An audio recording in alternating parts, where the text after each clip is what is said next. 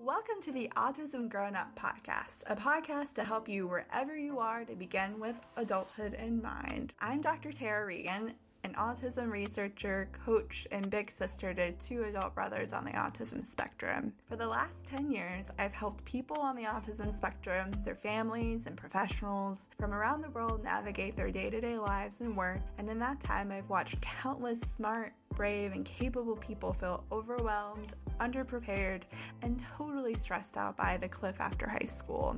I believe that we can build our own bridges to adulthood and that you don't have to settle for just getting by.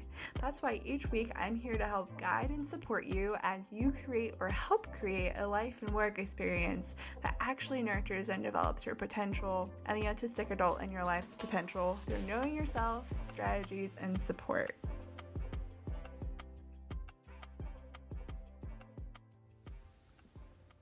Today, I'm going to be talking about five tips from autism parents about adulthood. As your child with autism reaches adulthood, there are a few things to consider before they graduate from high school. These topics include transition to adult services, thinking about college, thinking about job prep, or living situations, all things covered here. Number one, focus on daily living skills. A surprising number of teens on the autism spectrum struggle with daily living skills, such as hygiene, riding a bus, shopping, or preparing a meal. They fall on a range of areas and levels with these areas. It's important to focus on teaching and practicing these skills as a key to independence in adulthood. Number two, schools can help with preparing your child preparing for the transition to adulthood, quote unquote, formally begins in most states between ages 14 and 16 for students with an IEP. Usually that means the school team starts asking the student what they want to do after high school and connects them to the state developmental disability agencies. Number three, there are many decisions to make. There are so many types of questions you and your child will face. Should they apply for U.S. Supplemental Security Income or SSI, which provides financial support to low-income folks on the with disabilities? Should parents seek legal guardianship? Laws governing gu- guardianship of adults with disabilities vary state by state. What types of job, housing, or other programs should you pursue? How does the state determine who's eligible for such programs? Number four, services in adulthood are a winding road.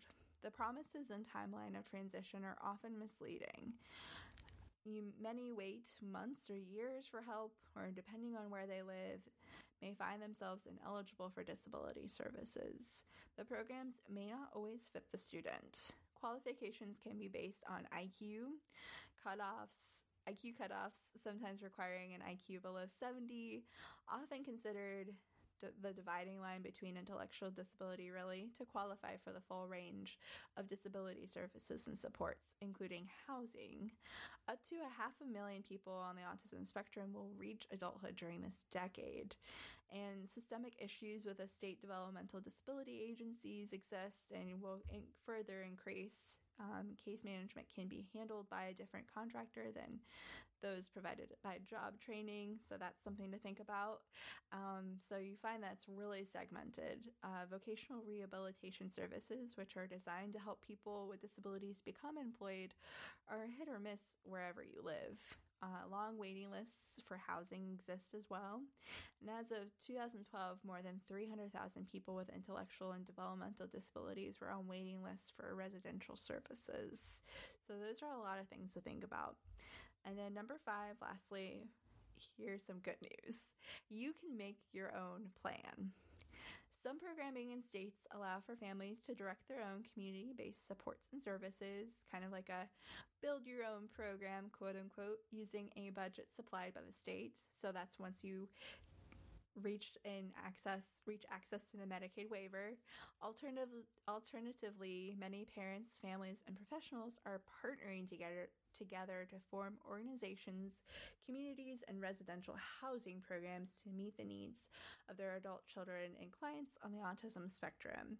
They have found this to be individualized to their community needs and their child's needs as a, and also an immediate action plan. Although there are a limited number of services provided by state developmental disability agencies, there are a growing number of organizations and resources online that you can seek out for support and create a plan for your child and with your child. Don't lose hope, there's still so much to do. So, these are the five things families have said looking back on when their child reached adulthood. It paints a picture of what services are available and accessible for adults with autism with adults on the autism spectrum, as well as the challenges to qualify and navigate these hoops.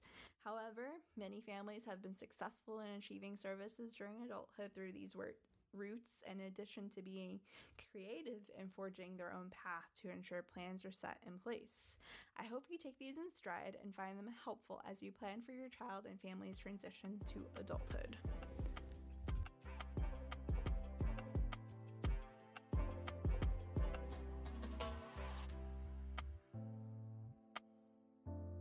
Thank you so much for listening. For show notes, resources from this episode, and more free help with adulthood, head over to our website at autismgrownup.com slash podcast. If you enjoyed this episode, help others find us by leaving a review on Apple Podcast apps or by sharing the show with a friend. We'll be back next week with even more Autism Grown Up topics.